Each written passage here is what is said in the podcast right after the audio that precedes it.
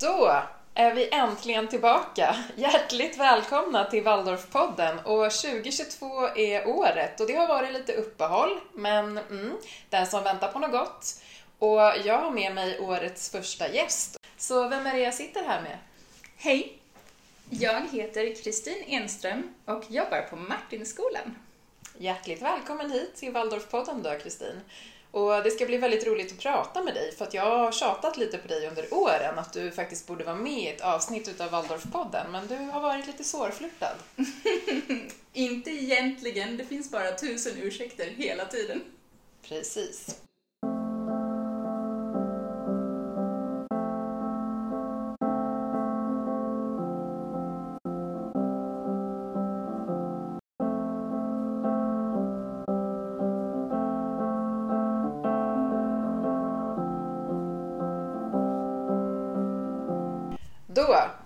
Hälsar jag er som sagt återigen då hjärtligt välkomna till Waldorfpodden.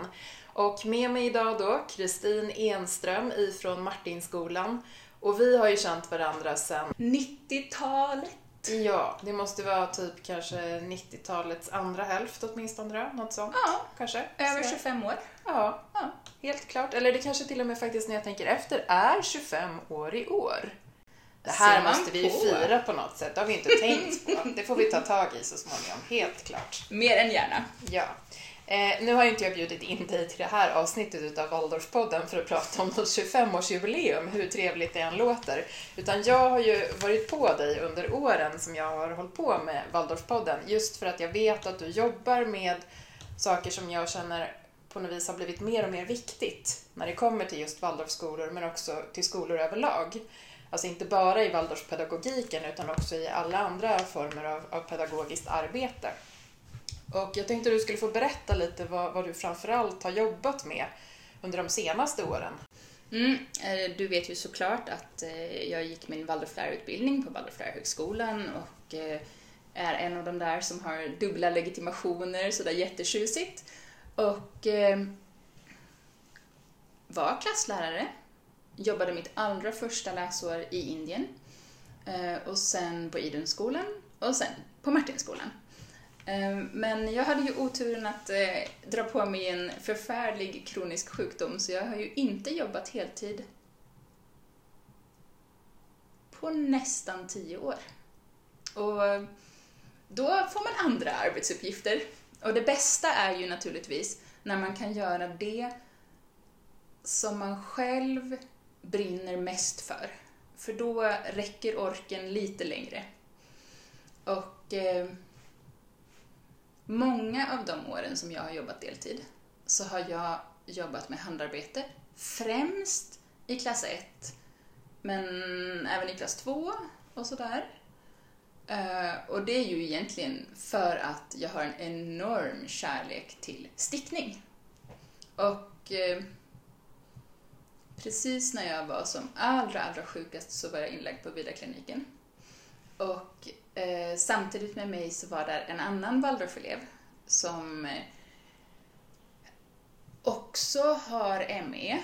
Jag visste inte att jag hade ME då, men han sa sådär, ja du förstår väl själv att om man är sjuk länge så måste man odla ett intresse. Och jag bara, vadå? Jag är ju Waldorflärare, klasslärare, extra intressen. Eh, jag vet inte om det riktigt lyckas. Jag målar, jag stickar, jag, jag broderar, jag eh, läser eh, om kulturepokerna. Eh, hur tänker du? Ska jag verkligen ha ett ytterligare ett intresse? Ja, sa han. Men du behöver ju inte hitta på ett nytt. Ta bara stickning istället. Jaha, sa jag. Ja, okej då. Vi gör väl det då. Och eh, nu har det gått nio år sedan. Den dagen på Vidarkliniken, ganska exakt. Det var precis så här på vintern. Och jag fick skicka ett meddelande till Olav som eh, var Titta, jag har gett ut mitt första stickmönster. Mm. Gjorde du det nu precis nyligen då eller? Japp. Eh, idag är det de första dagarna i februari. Och det var några av de sista dagarna i januari. Grattis Som, till det kan man ju verkligen säga då. Tack! Ja. Det var jättestort och jag jobbade på det i nästan tre och ett halvt år innan jag släppte det. Så det har varit ja, en sån där modighetssak. Eh, och jag tänker att jag ska lägga med i bloggen, Waldorf, eh, alltså Waldorfpoddens blogg, att du har gjort det här mönstret och hur man kan hitta det om det är så att det är någon som vill prova att sticka det. Ja, eh, på Martinskolan så har vi haft en liten teststickningsgrupp och det har varit så glädjefyllt att trots allt som vi ska göra på skolan och alla elever vi ska ta hand om och alla stora grandiosa uppdrag som det är att vara klasslärare. Alltså att komma i den här situationen som eleverna är i är så fantastiskt för en lärare. Att vara där i, att kunna övervinna sig själv och ta ett steg till i, sin, i en egen kunskapstrappa. Eh, och ja, det är inte slut. Det är Nej. flera som stickar fortfarande. Ja, det är jätteroligt, Ja. verkligen. Eh, jag måste bara backa lite här, för att du nämner också när du säger att du var där på Vidarkliniken, så säger du då träffade jag en annan Waldorf-elev. Kanske ska förtydliga att du är ju också Waldorf-elev i grunden, eller botten. Vill du berätta lite om det, hur du kom i kontakt med, med Waldorf för första gången? Ja. Nu ska jag tänka efter. Jag tror att min mamma läste Steiner innan jag föddes. Mm. Eh, så det betyder att hon satte upp mig i kö till Martinskolan eh, med telefonsamtal från sjukhuset. Och eh, jag gick på Waldorfförskola, Waldorfskola och Waldorfgymnasium. Och eh, jag är glad för det. Jag har haft mina barn i Waldorfskola och jag tror att om jag ska ge någon kritik så skulle jag bara önska att de elever jag har, möter idag på skolan fick lika mycket Waldorfpedagogik som jag fick. Tycker du att den har urvattnats nu, eller hur upplever du det? Alltså det är ju det här vuxenperspektivet kontra barnperspektivet. Och eh, det kanske inte alltid är exakt så som man minns det. Men min känsla är att jag fick mycket mer Waldorfpedagogik. Så som jag ser den, så som jag tänker att den är. Eh, och att de elever som jag möter på skolan idag får liksom en mindre portion Waldorf. Dels kanske för att eh, samhället och världen är en annan eh, och att de lärare som finns på skolan tillsammans och, och överhuvudtaget eventuellt inte är på det viset som eh, det var på 70-talet. Eller vadå, jag började skolan på 80-talet, men jag tänker den här andan av att vi gör någonting nytt, vi gör någonting stort, vi gör någonting och, och nu är det en annan tid. Ja, för jag tänkte ju säga det att det finns ju helt andra krav idag just vad det gäller att få driva skola överhuvudtaget mot vad det var när du gick i skolan och när Mm. jag gick i skolan. Men eh, idag är ju kraven annorlunda. Eh, på sätt och vis tycker jag med all rätt. Ja. Så att jag kan inte bara se att det är av ondo att kraven är annorlunda idag, utan jag kan faktiskt också se bra saker med det. Men jag kan se lite grann också det som du är inne på, att, att vad blev kvar då? Var, var är liksom kärnan? Så. Mm. Och framförallt nu i, i mångt och mycket när vi får väldigt mycket frågor kring vad är Waldorf? Vet vi det själva ens en gång längre så? Alltså, vad är det egentligen sådär? Och det är ju en jättestor fråga, så det kanske vi inte ska prata om i det här avsnittet. Men vi måste nog smaka på den. vi Jag måste tänker smaka att på det. eh, Ja. vi kommer ju faktiskt nu direkt ut ur Waldorflärardagarna. Det var ju nyligen. Det första liksom, introduktionskvällsföredraget som jag lyssnade på, jag lyssnade på det tre gånger för att man kunde. Det, var ju, det gick ju att höra igen, Mm. så jag lyssnade på det tre gånger. Och jag bara drabbades av det här med längtan.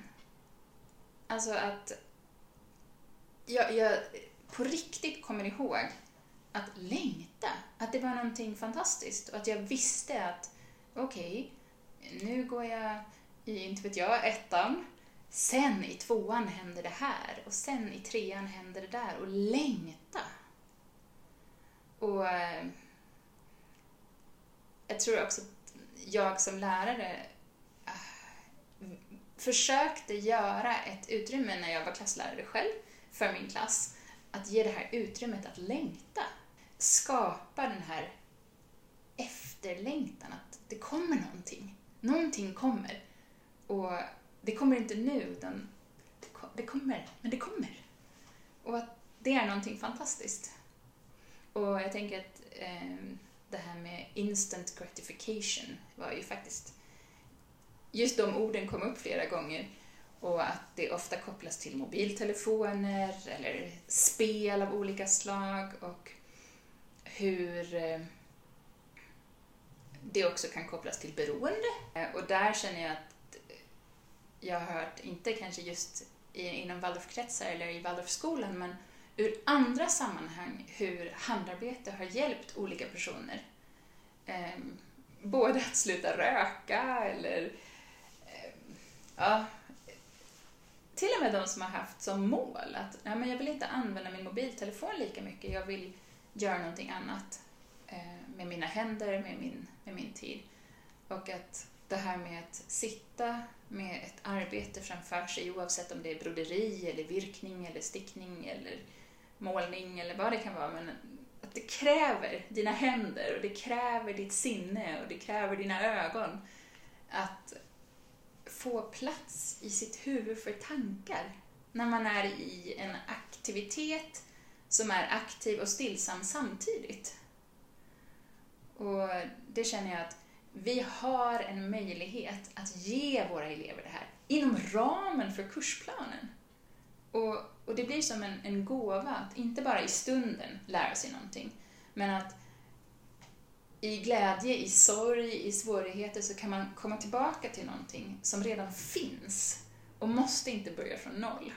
Och jag tänker att i kursplanen är det ju faktiskt både stickning, virkning, målning, broderi, korsstygn och för all del tälja och alla de sakerna. Jag tänker att det är en kraft eh, att, att ha tillgång till det i sig själv.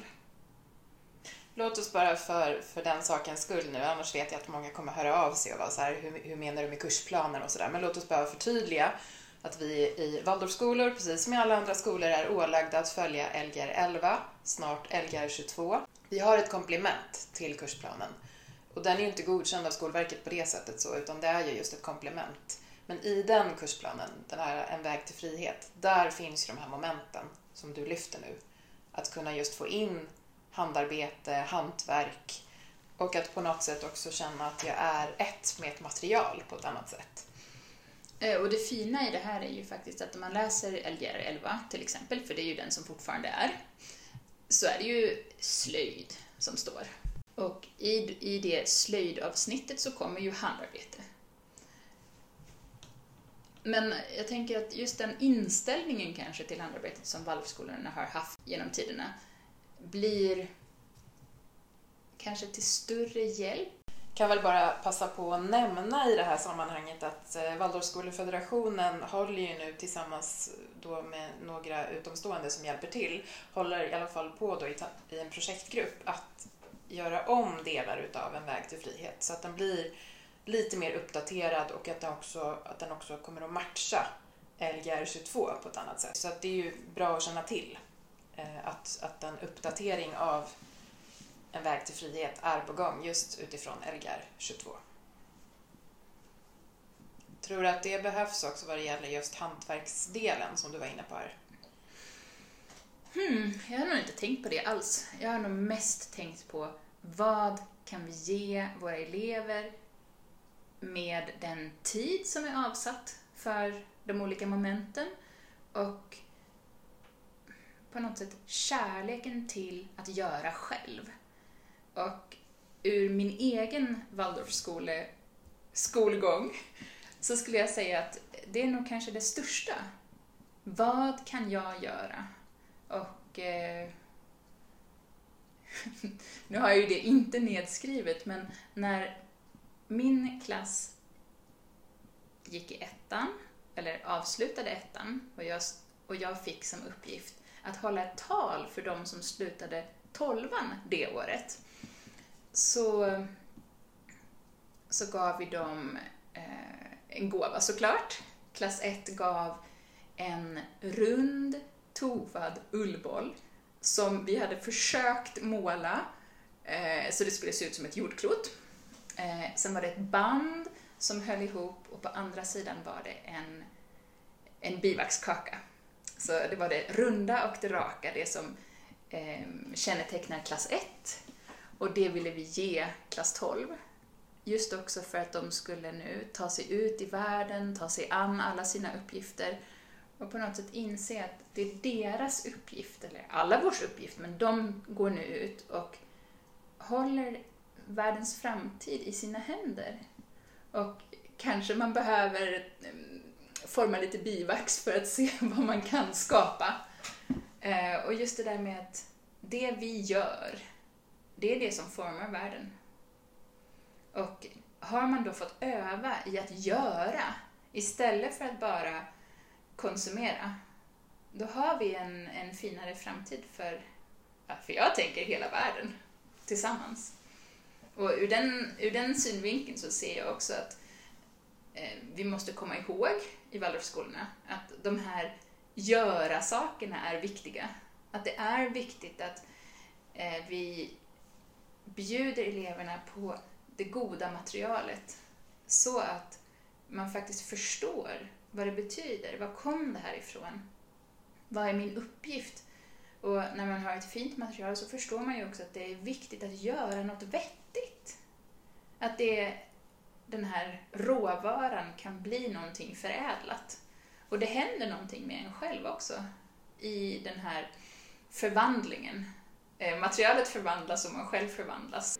Och kan de få på olika sätt jag kan och se att de själva kan göra så tänker jag att förhoppningarna inför framtiden kan växa med dem. Och, och för dem själva också. Och jag har ju haft, eh, som jag sa i början, att eh, ehm, jag har haft handarbete för klass 1 flest gånger av de åren jag nu har jobbat deltid.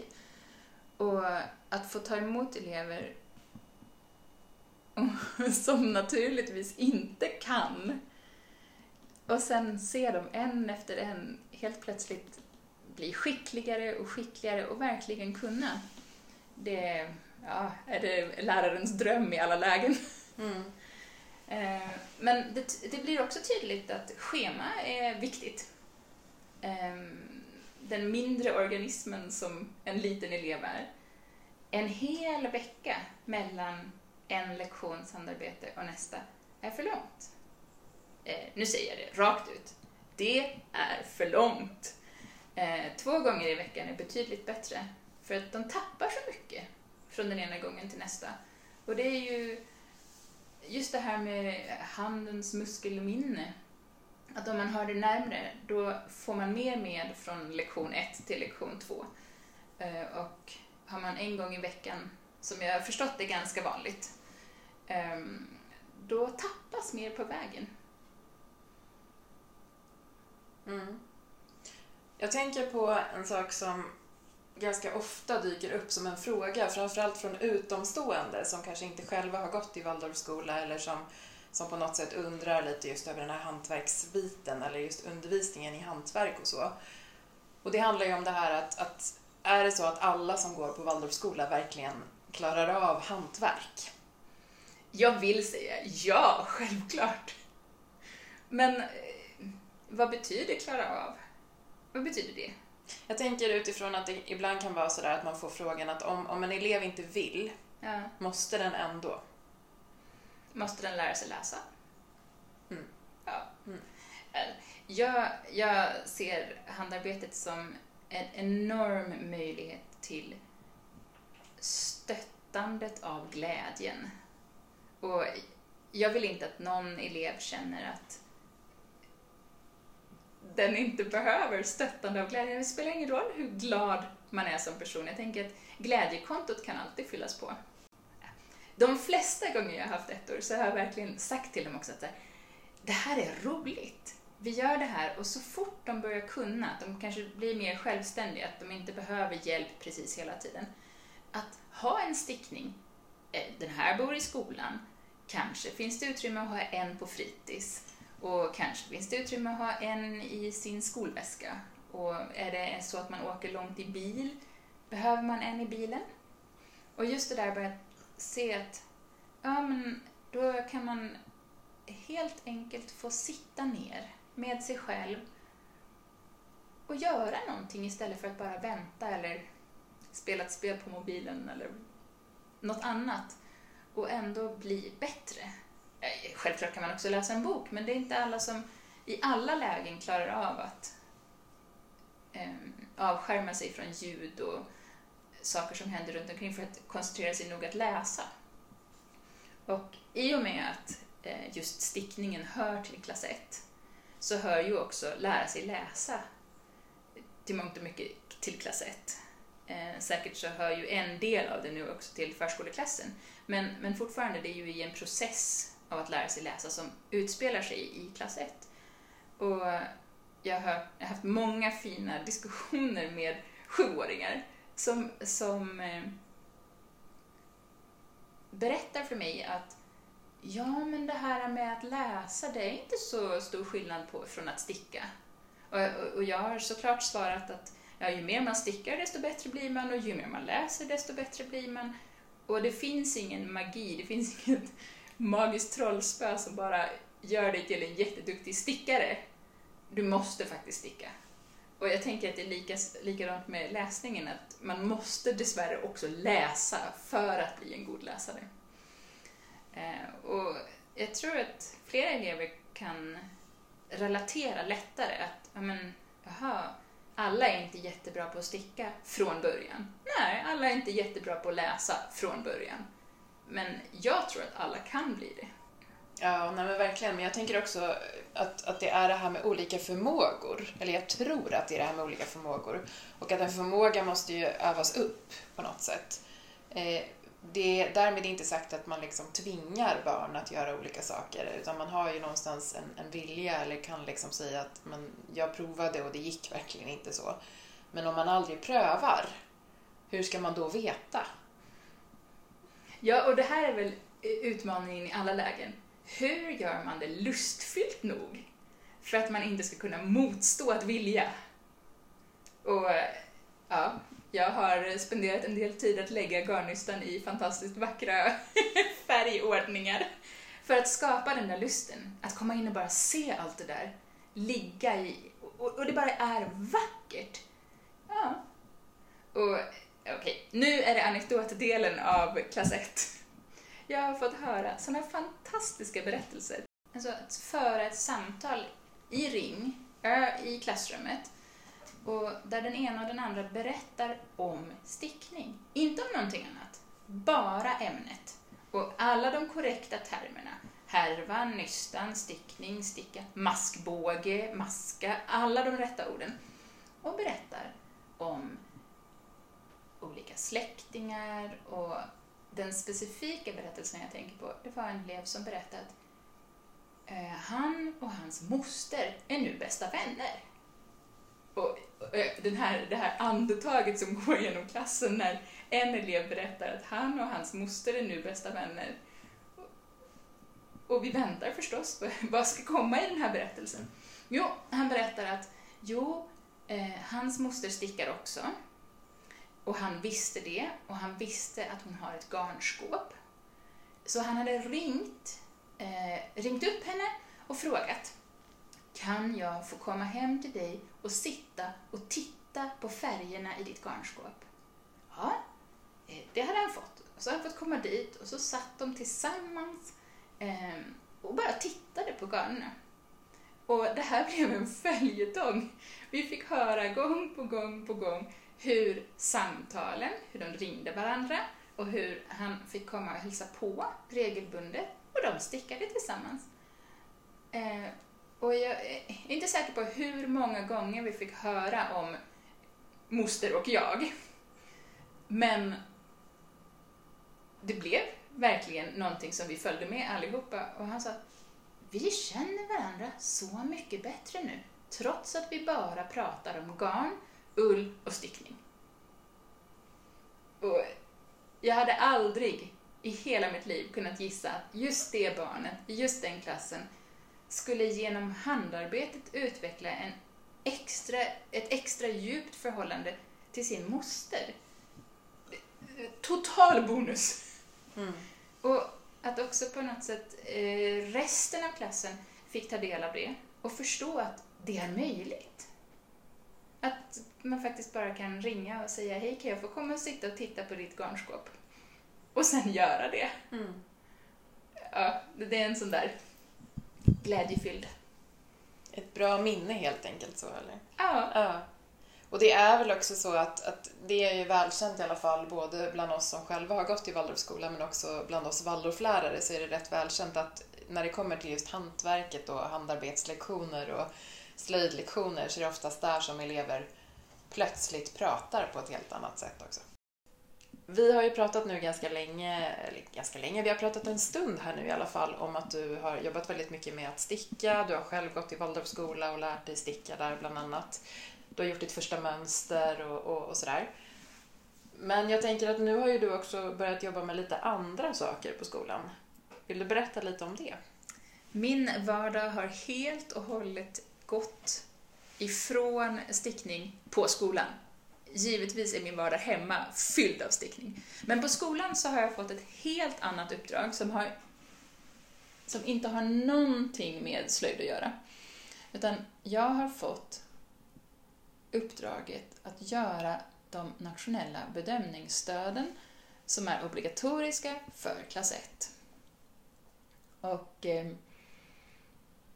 det är helt nytt för mig. Jag har aldrig eh, gjort det. För senast jag var klasslärare så fanns de inte i den här formen som de är nu. Eh, och eh, när jag har undervisat stickning så är det inget bedömningsstöd i stickning. Så det var helt nytt. Och eh, jag tog mig an den här uppgiften med ett eget mål av att se till att ingen av de eleverna som kommer till mig och gör ett test eh, ska känna att det är läskigt eller att den är pressad eller att den tycker att ja, den blir rädd. För jag tänker att eh, det man verkligen lär sig av att ha en förfärlig kronisk sjukdom, det är att rädsla gör allt värre.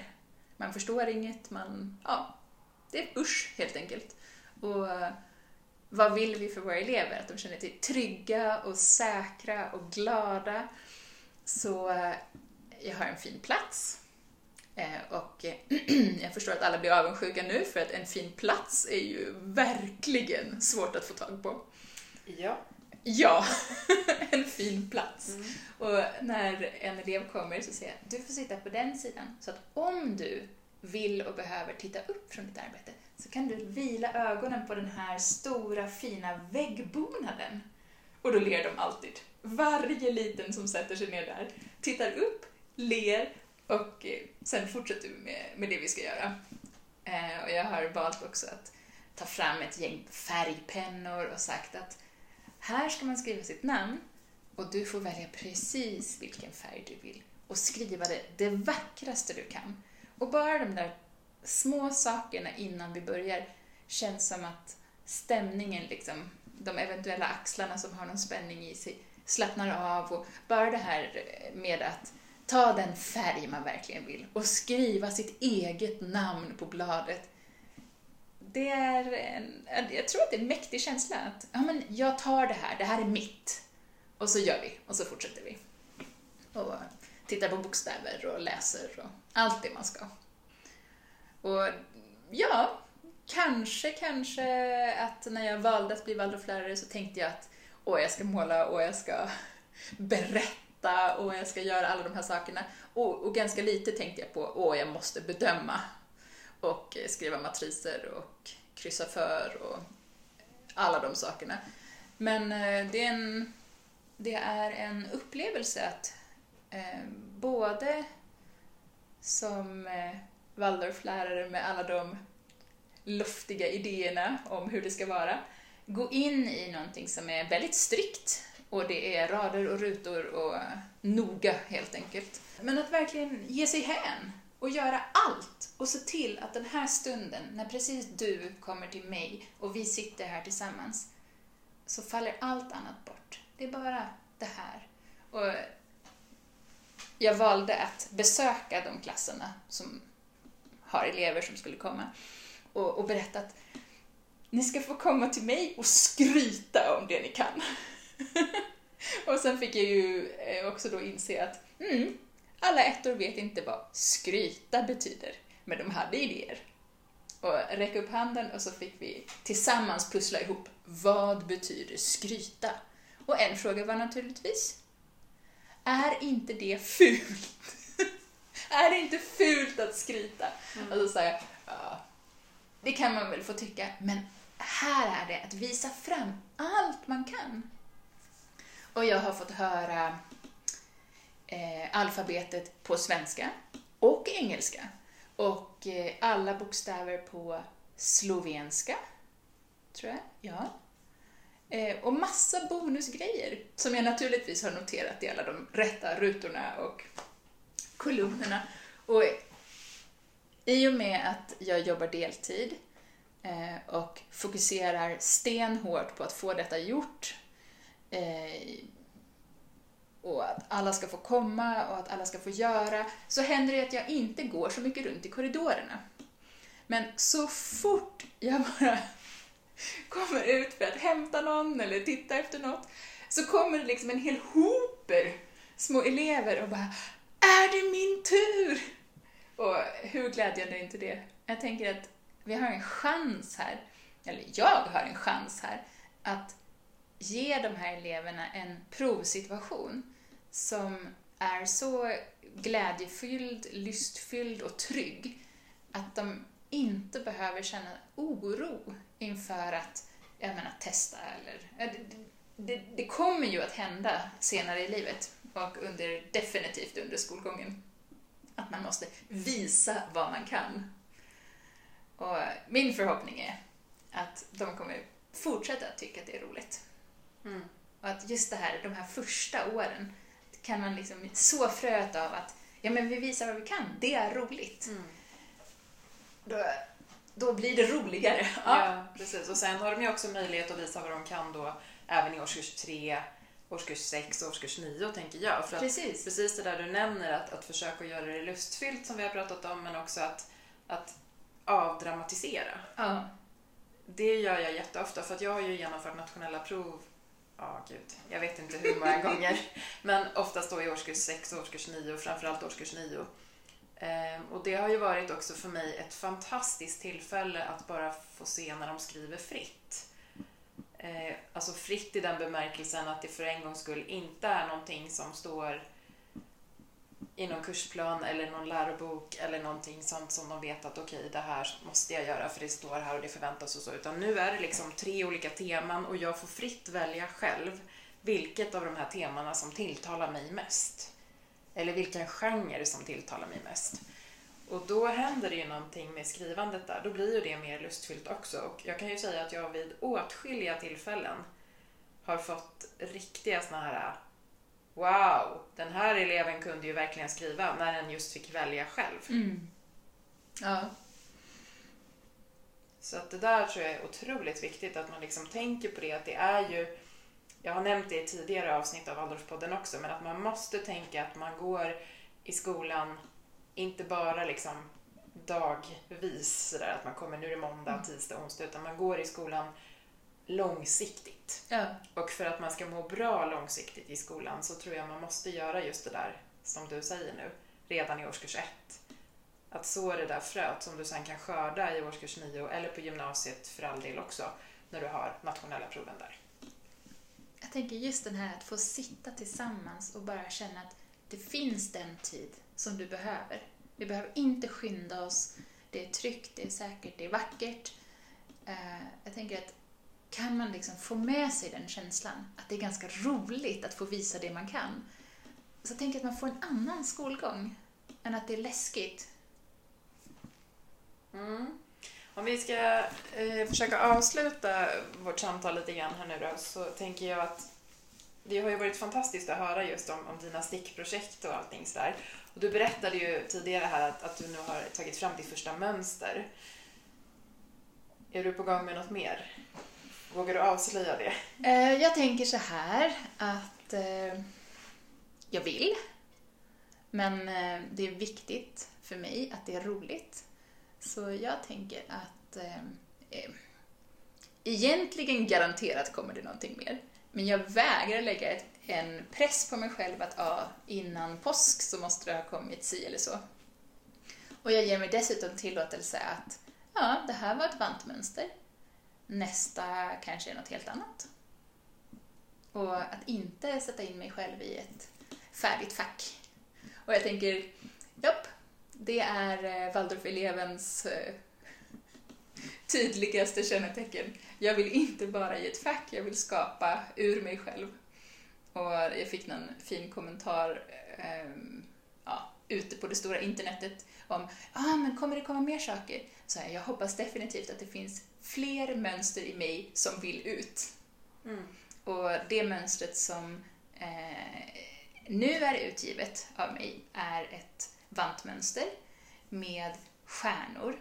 Och i Norge kallas just den här stickstjärnan för Selberosen. Och eh, eventuellt är det så att de kanske ser det som sin national stickklenod och nu kom det visst en svensk designer och eh, ja, tog det och klippte i det och fixade och donade eh, med deras stora fina stjärna. Men det är inte bara deras, det är våran lika mycket. Och jag eh, ser det som en förlängning av eh, formteckning. Om man stickar väldigt många par av de här vantarna så kan man faktiskt lägga dem så att de bildar ett ytmönster, alltså flera par, inte vet jag, 10-20 par, en hel klassuppsättning. Så lägger man dem och så har man stora och små stjärnor i ett stort mönster som bara fortsätter och fortsätter. Jag har några, vi kan få se sen. Mm. Vi kan ta bild på det också och lägga upp som sagt i, i bloggen. Eh, jag måste bara säga också att du har ju försökt lära mig att sticka. Och då vill jag ändå förtydliga att jag har ju själv gått i Waldorfskola och, och tycker om att sticka och tror mig ändå kunna det mest basala inom stickning i alla fall. Rät, avig, mossstickning, eh, flätmönster, vad vet jag så. Men nej, jag, jag kan ju säga att det var ganska kul för vi, vad var det, hur många år sedan är det nu? Vi kanske började för typ åtta år sedan, något sånt och skulle göra torgvantar. Jag lyckades med en av dessa torgvantar som hade ett förfärligt mönster, för jag uttrycker det så, det var ju inte ditt mönster, då vågar jag säga att det var förfärligt. Eh, och sen skulle jag påbörja den andra och ja, så har det blivit. Den ligger liksom eh, ja, en tredjedel färdig i något skåp någonstans. Jag tror att eh, jag får ta på mig den. Jag gav dig något som var jättesvårt. Jag tror att du hade lite för höga tankar om mig. Jag har, jag har eh, ofta för höga tankar. Jag vill alltid att eh, mer. Mm. Mer är mer. Mm. Ja. Och apropå frågan jag ställde förut då, då, kan man säga nej, jag vill inte? Ja, det kan man. Jag sa nej, nu räcker det. Jag kommer aldrig få till den här torgvanten. Så att eh, den är otroligt vacker måste jag ändå säga. Den är väldigt färgstark, turkos och vit bland annat. Men nej, det var nog inte riktigt min grej. Så. Det var också extremt tunna stickor. Det gör det svårare. Mm.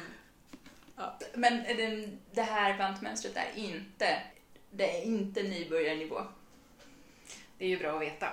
Så att man inte tänker som jag som som sagt bara har stickat eh, rät och avig och eh, mossstickning i mitt liv. Att nu ger jag mig in i det här som Kristin håller på med och testar om det går och nej, det gjorde det inte. Men jag måste ändå säga att jag, var- apropå det vi sa också tidigare, Mm. jag provade. Mm. Hur skulle jag annars ha vetat att det inte fungerar? Det är ju också möjligt att nu med liksom tid som har gått och en annan förståelse och mognad så kanske det bara kommer gå som en dans. Mm, jag vet inte. vi får se. Eh, som min eh, syssling brukar säga och även min kusin, vi får se. Definitivt. Ja, så från handarbete och en gedigen önskan om att alla elever stickar jättemycket på skolan så gör jag alltså nu de nationella bedömningsstöden. Men jag bekänner också att oftast ligger en stickning på bordet samtidigt. Inte att jag kan hinna sticka någonting Men jag har hört talas om att det inger godhet, snällhet att bara se lite ull och lite garn. Mm. Så Och lite den ligger färg där. kanske. Och lite, lite färg, som färg. vi pratade om innan också. Ja. Precis. Stort tack Kristin för att du var med i det här avsnittet av Waldorfpodden. Äntligen fick jag med dig. Nu så, nu har vi äntligen ett avsnitt tillsammans. Och eh, har ni några frågor till Kristin gällande just det här med att sticka och, och mönster och allting så, så går det jättebra att skriva till oss på sekretariatet så kan jag förmedla det till Kristin. Tack så mycket för idag. Tack för idag.